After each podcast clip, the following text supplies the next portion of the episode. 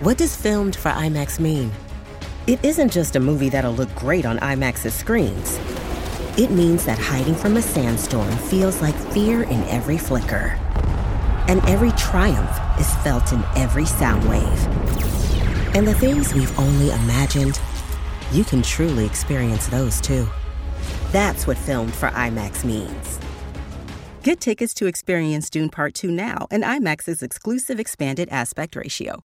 He's breaking it down, so you don't have to. This is Breaking It Down with Frank McKay on 107.1 WLIR-FM Hampton Bays. I'd like to welcome everyone to Breaking It Down. Frank McKay here. So much more importantly, Alex Pritz is our very special guest, and he's a wonderful documentary film director, cinematographer, and he is just got a tremendous resume behind him in a lot of different things. This is his directorial debut, The Territory, and he's done a lot of things, really really well. It premiered in the World Cinema Competition at Sundance 2022, and it won both the Audience Award and a Special Jury Award for Documentary Craft. And not a bad way to start out on the road here. Let me just introduce now Alex Pritz and bring him in. Alex, how are you? I'm great. Thank you so much for having me. Well, listen, I'm thrilled to be here and thrilled to have you talk about this. Give us a little overview before we get into a little more about you. Give us an overview of The Territory. Yeah, The Territory is a feature documentary film, 90 minutes. And it's about the fight for the Amazon rainforest. It follows a group of indigenous people that are defending their homeland, a beautiful area of pristine rainforest that's been surrounded on three sides by deforestation. So it's essentially an island of forest surrounded by farms at this point. And we're following these young indigenous leaders as they begin to use technology, drones, cameras, along with their bow and arrows, to defend this land. At the same time, we're following a group of farmers and settlers that have taken it upon themselves to colonize, burn, and slash away at this protected land in hopes of turning it into private property for themselves. What was the genesis of this project? When did it germinate in your mind? Because obviously it's you hit on all cylinders here. When did it start? It started for me in 2018 when I read about the activist at the center of our film. Her name is Nadinia, and she's a 60-year-old woman who had been fighting tooth and nail, against these forces of deforestation, working to defend the forest and defend indigenous people, and doing it in a part of the world where everybody's against her. I mean, she receives death threats weekly at this point. Her kids have been threatened.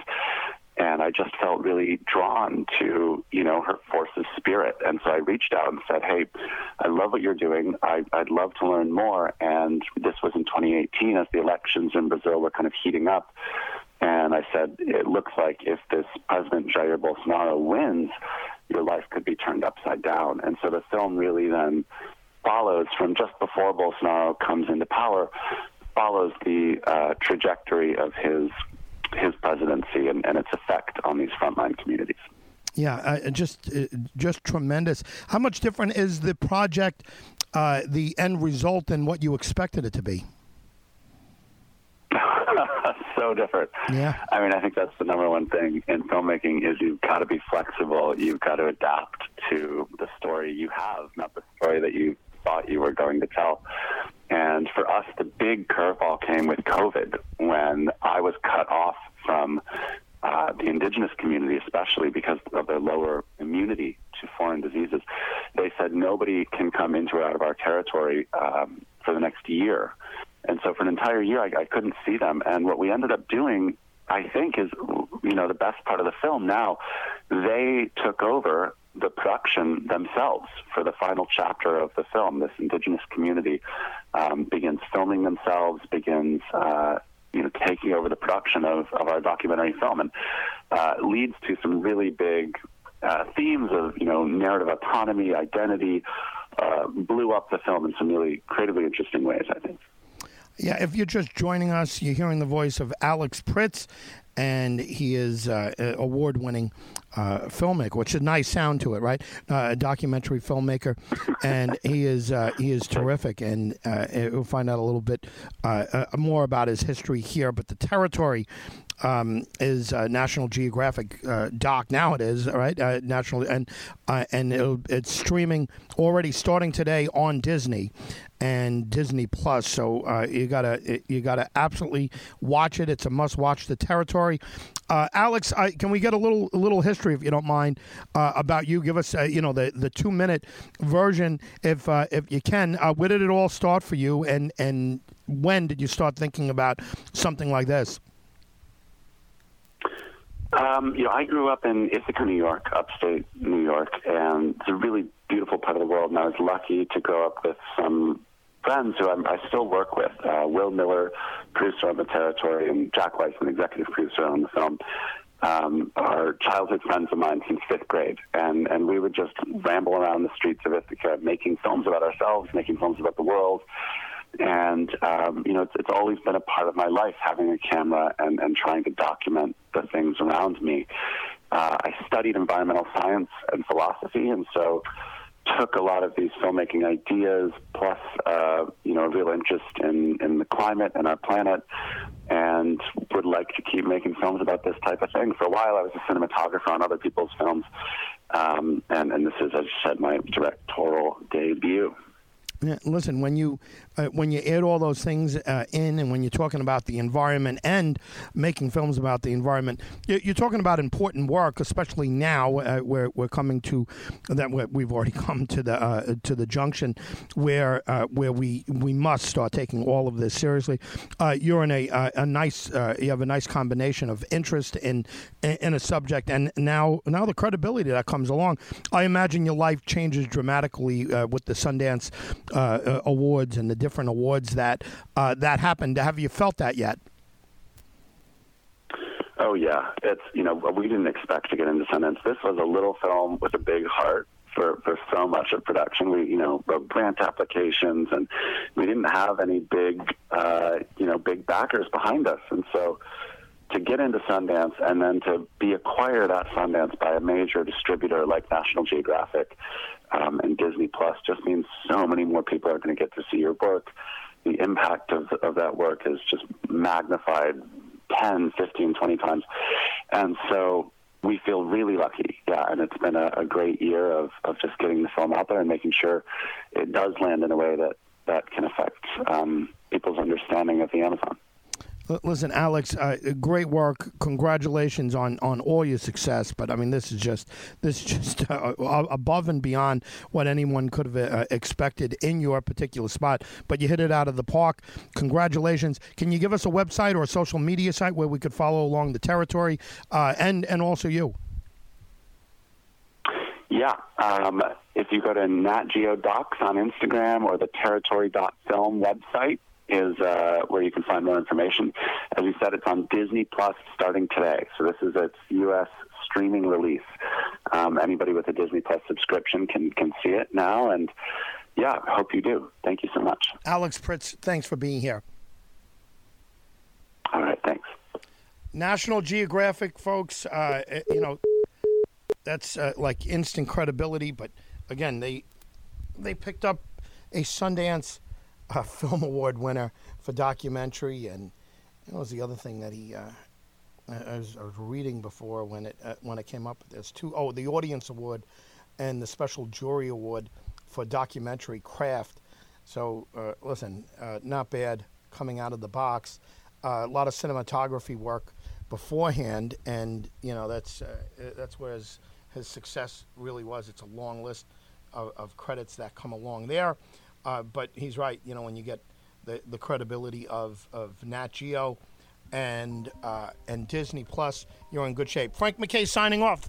Alex Pritz has been our very special guest. We'll see you next time on Breaking It Down.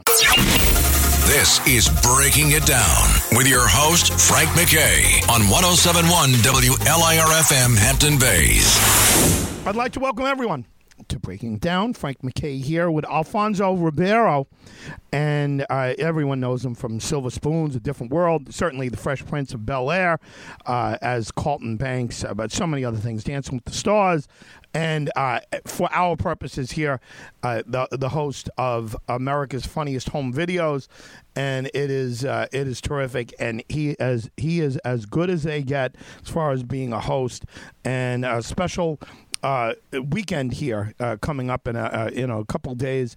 We'll see a holiday episode, and without further ado, let me bring in Alfonso. Alfonso, how are you? I'm fantastic. How's it going this morning? Doing well. And listen, you do this well. You do a lot of things well, but you definitely host well, and you just you never take away from what's supposed to be there. You present it. You got charisma. You're funny.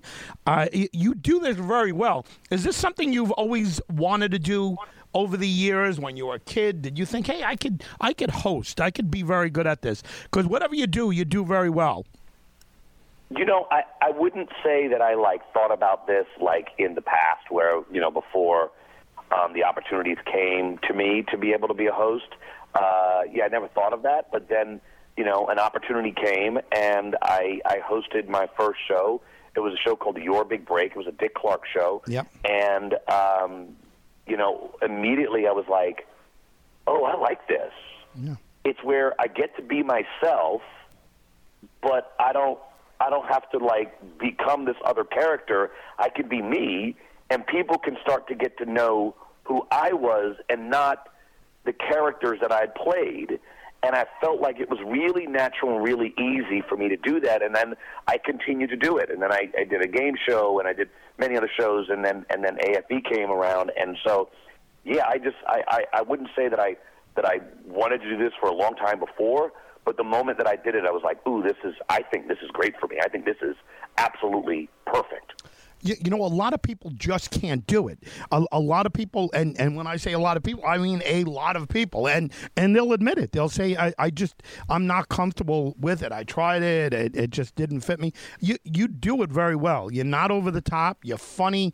You're loose. You're comfortable. It's a gift. It's a gift to be able to host, and especially this. The videos are the funny part. What can you tell us about this weekend? Without spoiling, of course, have you seen every single thing that you're presenting already? Are there any surprises for you? No, I mean whenever we shoot an episode, the format for me is they send me the videos. I watch only the videos that I'm going to do voiceover for, and then we do those. And then so once I get to the actual taping of the episode. There are videos that I haven't seen, so I get to laugh along with the audience with those videos because they're new to me, just like they are to the audience. So once we get to the taping, we do see the entire show, right? So because we have to shoot everything, and we air each video for the actual audience. Now, that's because the audience is back, but for the seasons where we stopped having an audience, we stopped showing the videos. So there were actually videos that would be on the show that I had never seen because I wouldn't watch those videos during voiceover work. But no, everything in this episode coming this Sunday I have seen. There's no shocking moments that will be for me, but it's, I always like to say, more of the same, but always very different. We've got great holiday videos that will get everybody in the holiday mood, but in a great way of doing it with laughter.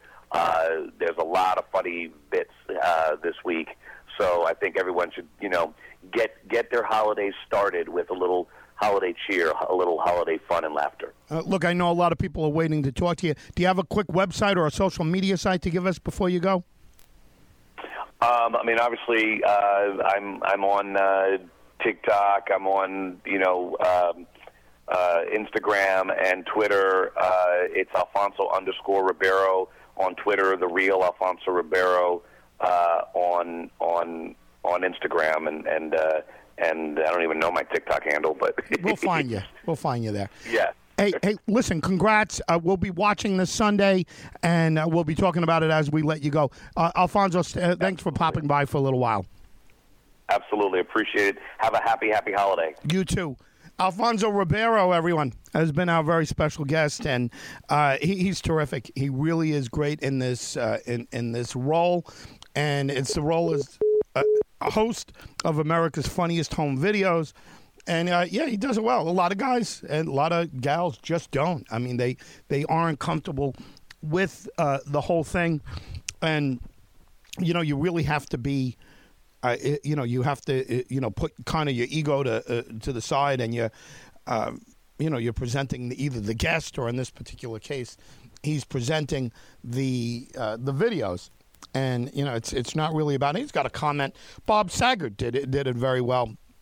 And Bob Saget, you know, logged in more time on TV than just about anybody I could think of. I mean, between, you know, when you take into account repeats of Full House and, you know, How I Met Your Mother as a, you know, just think about it. Bob Saget as a narrator for How I Met Your Mother, and the host of America's Funniest Home Videos or whatever. He made, and, you know, certainly as a stand-up. And, by the way, a blue stand-up. I mean, he had a pretty dirty act, and you don't think of Bob Saget as being that. But Bob Saget did a lot of things very well. I'm thrilled to have him on the show. You know, obviously, we got an opportunity to talk to him once, I think, before his passing. But, you know, that's a guy who made a lot of money, but logged in a lot of different time on different roles. And I'm not comparing the two. There's two different careers, but both of them have, you know, they're comparable because they've done this very specific role as hosting America's Funniest Home Videos. And they both did it. You know, they both did it in their own style, and they did it well. Alfonso Ribeiro, right? He played opposite Will Smith in Fresh Prince of Bel-Air. I don't know much about the show, to be honest with you, but he played Carlton Banks, and if I know correctly, that was the rich kid, right? So he was the opposite of Will Smith, who was, you know, who again was playing the street kid, quote unquote. Philadelphia street kid, and you know, he moved out to Bel-Air, right? And Carlton was the real, you know, aristocrat, and you know, so he's he played that role opposite Will Smith, and of course Will Smith went on to superstardom and to foolishly slap Chris Rock. That was yeah. I don't know what the ultimate fallout is going to be on the Will Smith Chris Rock situation, right? I mean, you know, some people said, oh, he ruined his career. I don't know. People do a lot worse things than that. And by the way, I thought it was ridiculous. I'm on Chris Rock's side, you know, that he would walk up there and lose his mind like that and just slap Chris Rock. But, you know, we'll see how that all plays out. We don't know yet, right? I guess we don't know till his next set of movies or whatever comes up. You know, you never know. But anyway, Will Smith from that show that Alfonso Ribeiro was on, you know, went off and into superstar land after that. And, you know, I don't know if people, I don't know if you could anticipate that coming from a show like that where, you know, but again, Will Smith's another guy who's had a tremendous amount of, I mean, award-winning career for sure, but I don't know if you could have judged Will Smith off of that show. If you're looking at him, you know, can you predict that he's going to go on and do serious acting, serious movies? And you know, he did music, right? And he did you know, sitcoms and you know, the rap and the friendly, clean rap. Could we have predicted anything that happened after that? It's hard to predict superstardom. But anyway, Alfonso, maybe the next time we get him, we'll have him for a little while longer. Maybe the next time we get him, you know, ask him that question about Will Smith. A lot of the people who know him are all like, oh, don't ask me questions about the slap and things like that. It wasn't even a case with Alfonso Ribeiro there. It just someone called me and said, hey, you know, you want to do a couple minutes with Alfonso?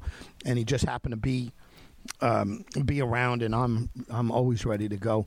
And I said, yeah, sure. And we've had him before. Good guy.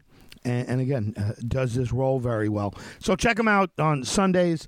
America's Funniest Home Videos. Alfonso Ribeiro is the host of that show, and it's been popular for a very, very long time. Also did Dancing with the Stars and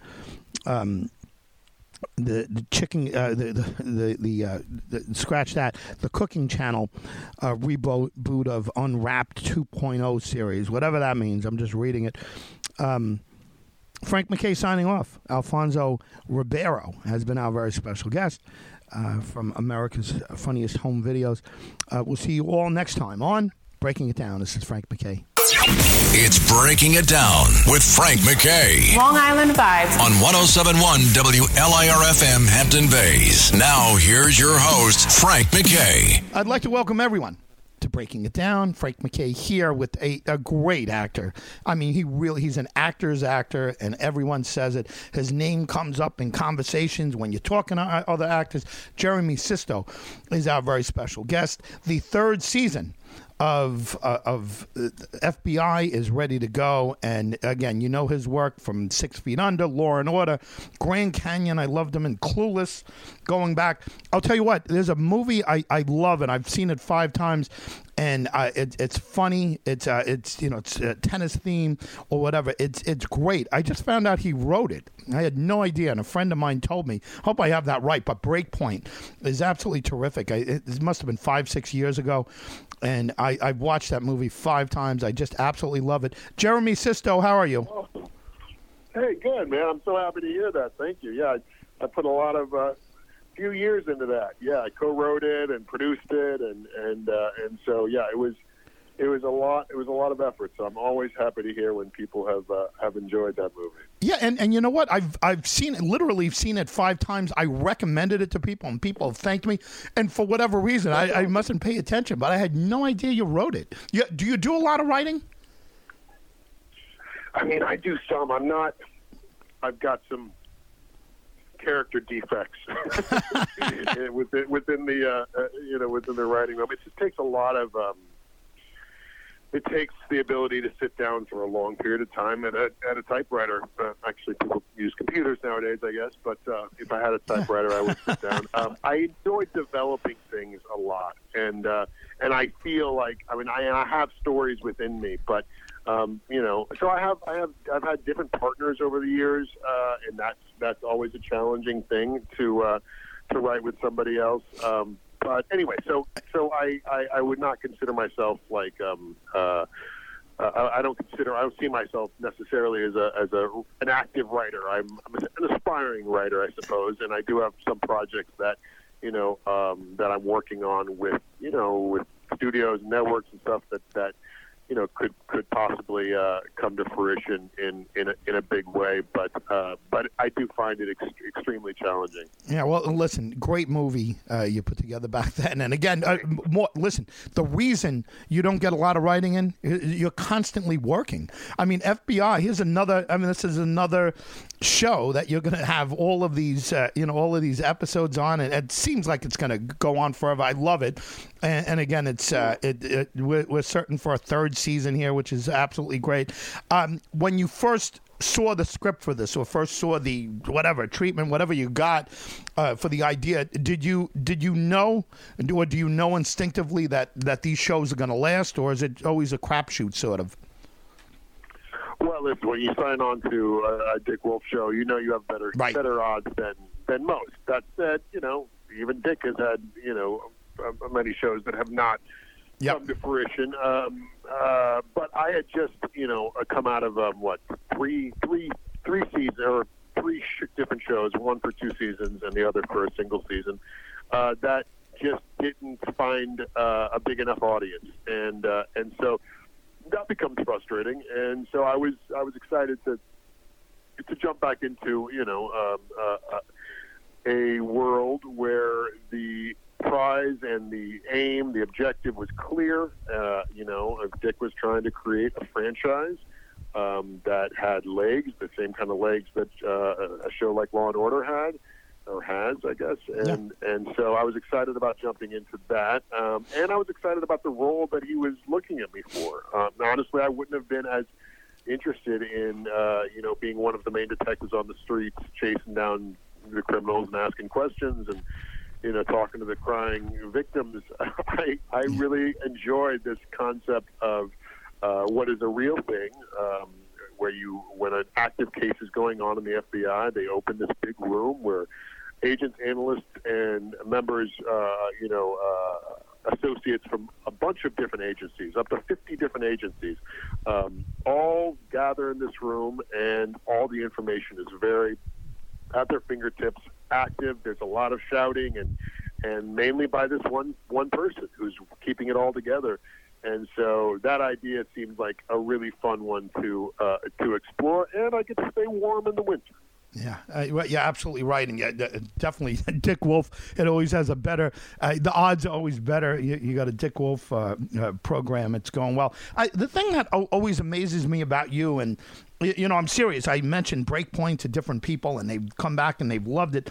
But there are so many people who watch your work who identify you at different roles. In other words, like I could say you to this one woman I know, my friend's wife. I could say Jeremy Sisto, and she's 6 feet under, and that's it's almost like that's the only thing you've ever done is 6 feet under, right? Because she's so pumped up. And then, you know, most people say Law and Order, and people bring up Clueless, but it has to be fulfilling to look back at a career, and you're still a young guy. I mean, let's face it, you're not a kid, but you're not an old guy.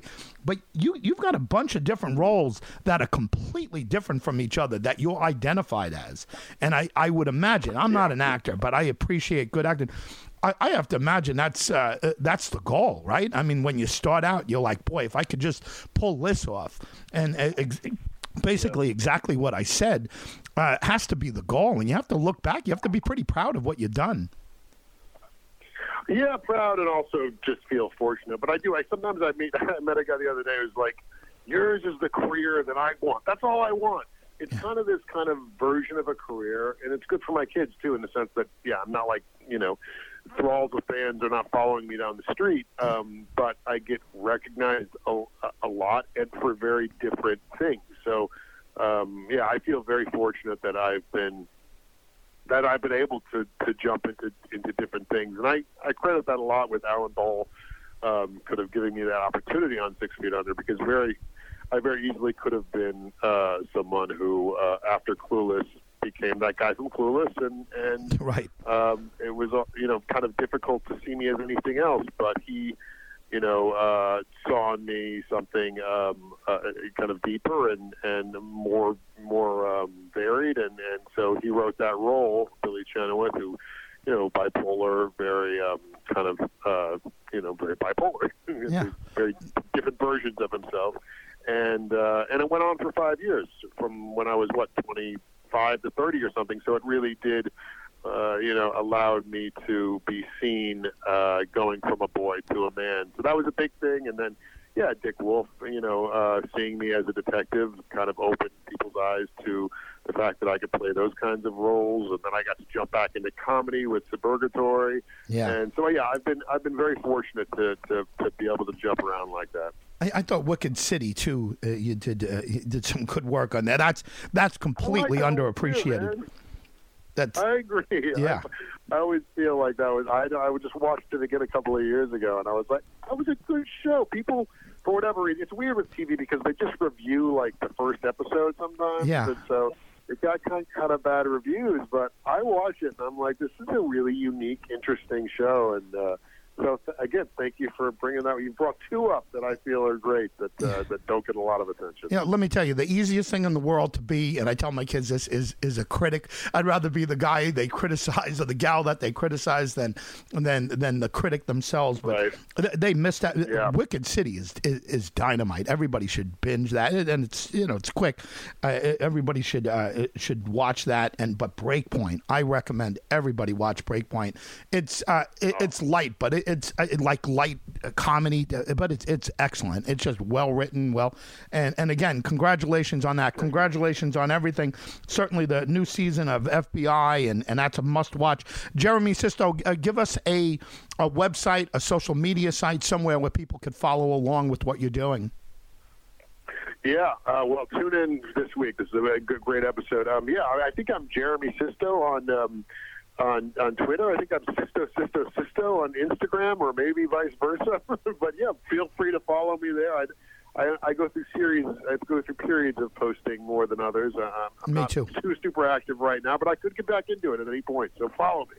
And everybody watch the episode for sure. The next episode of FBI. It's a must watch. Jeremy, thanks for being here. Thanks so much for having me, man. Jeremy Sisto, everyone.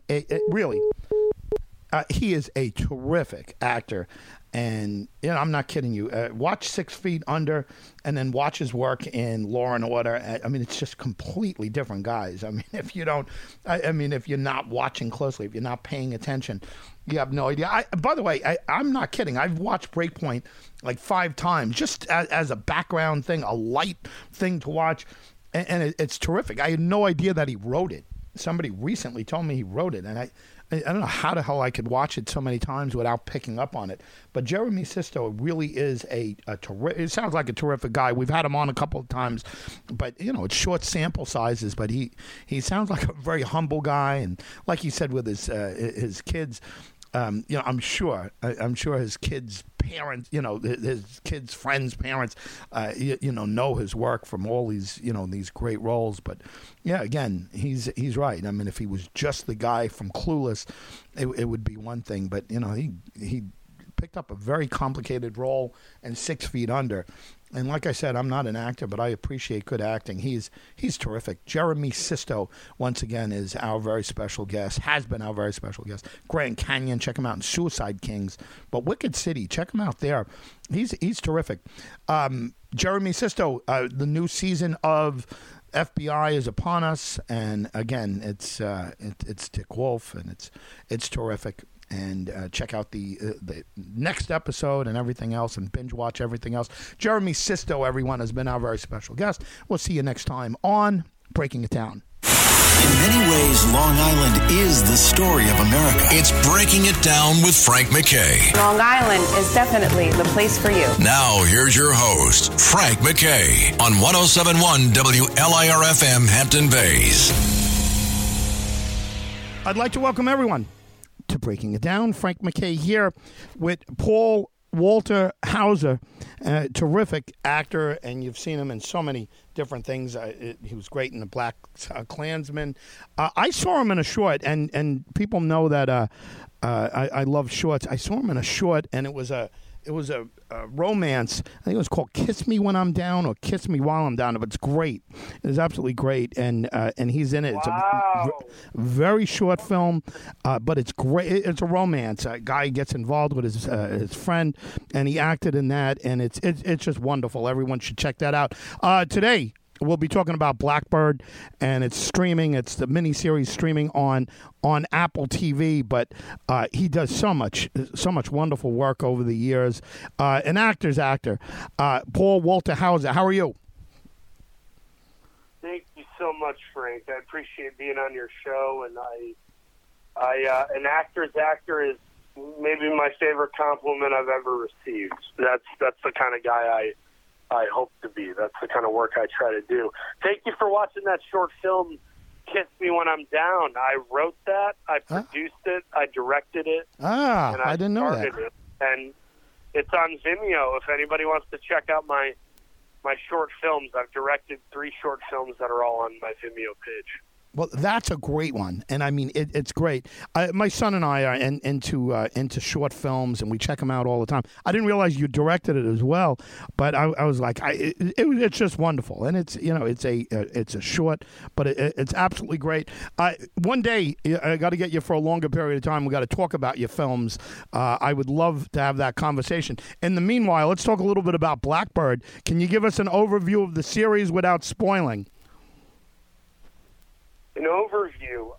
It's The Departed meets Shawshank Redemption. It's based on a true story in which a an imprisoned man by the name of Jimmy Keene was asked if he wanted to get his prison sentence reduced by 8.5 years and be freed early if he were to go befriend a serial killer and get a forced confession out of him to lead to that serial killer's life sentence and keep him behind bars.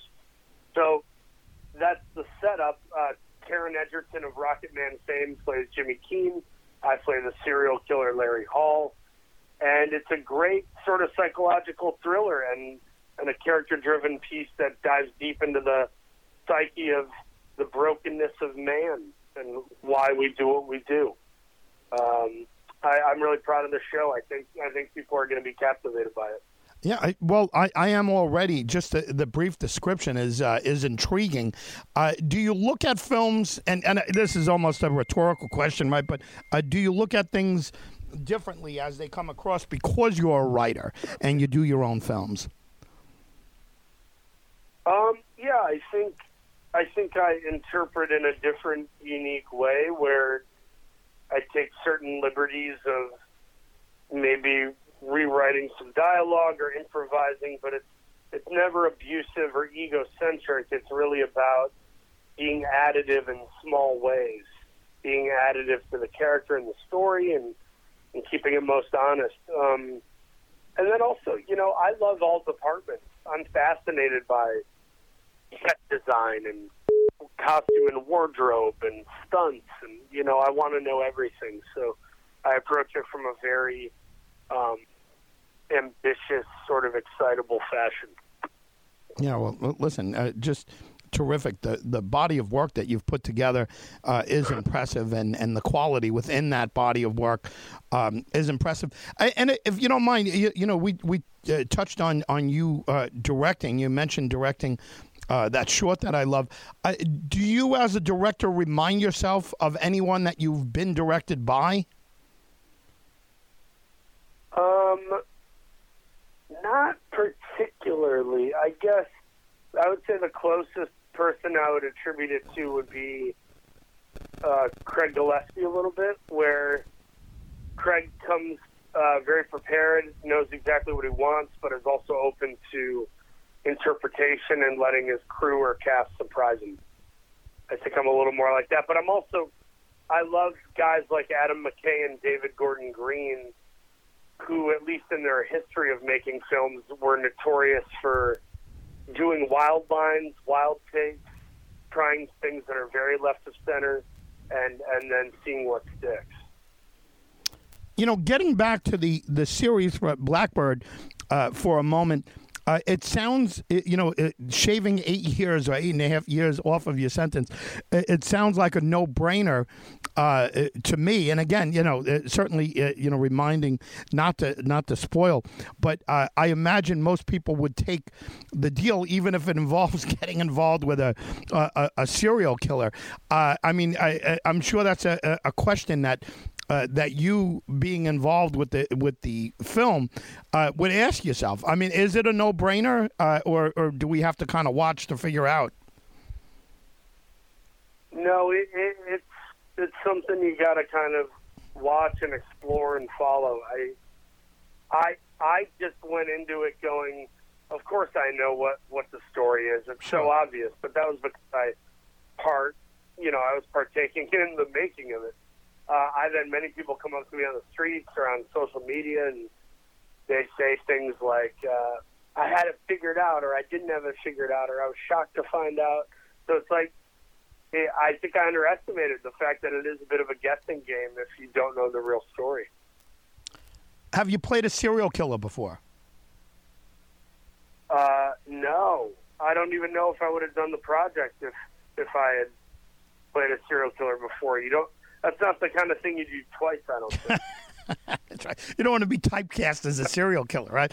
I mean, there's not... Yeah. No, you know, I don't want to go do a John Wayne Gacy limited series. I'm okay. I got it out of my system. Yeah, well, listen, like I said, you're an actor's actor. You're terrific. I could see you in anything. And from a romance to this, I'm looking forward to to binging real quick. And a reminder, it's Blackbird, and it streams on Apple TV. And I'll be watching it. Can you tell us anything else about what you're doing before you go? Anything that we should know about you and what your immediate plans are beyond Blackbird? And if you can, leave us with a website or a social media site so we could follow along with what you're doing. Thanks, man. I'm working on finding the next great role. I have a couple offers, but I don't really know what it is I'm going to do yet. It's tough. Blackbird went so well that it's hard to know what to follow it up with. You really want something good because that was such a tremendous experience and reception. I did a movie called National Anthem with Sydney Sweeney. Comes out next year.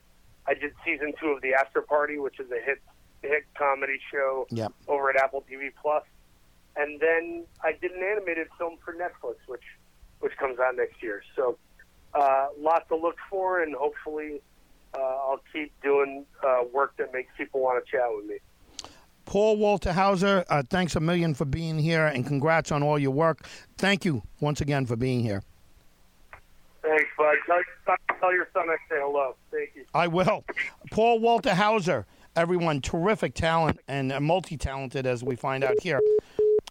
Check out his short. I love watching shorts. This one's quick. I don't know if it's 10 minutes long or 15 minutes long. I don't remember, but I saw it, I think, during the pandemic. We were just watching shorts like crazy. And Kiss Me While I'm Down, or Kiss Me When I'm Down. He said it, and I'm just going off of memory on it.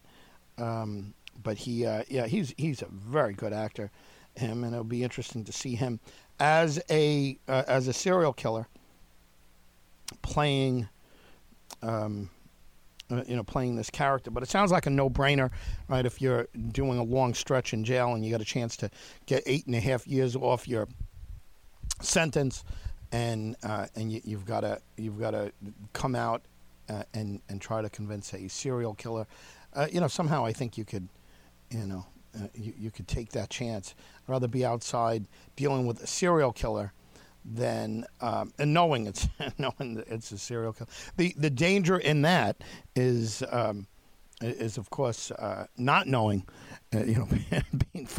being friendly with somebody who you don't know is a serial killer, which we might, especially being on Long Island, we might all have that to be concerned about. Frank McKay here, again, our very special guest, is a terrific actor. And his name is Paul Walter Hauser. Blackbird is the name. He was in Cobra Kai and The After Party he mentioned. But he's got a long, long list. Cruella, a show named Calls. He did a very short stint on there. I'm just kind of looking. Reno 911, he did 6 episodes of that. Right now, Richard Jewell. He played Richard Jewell. That's right. That's a weird character. That was the bomber, right, or the suspected bomber. Anyway, our very special guest once again has been Paul Walter Hauser. Frank McKay signing off. We'll see you all next time on Breaking It Down. He's breaking it down so you don't have to. This is Breaking It Down with Frank McKay on 107.1 WLIR-FM Hampton Bays.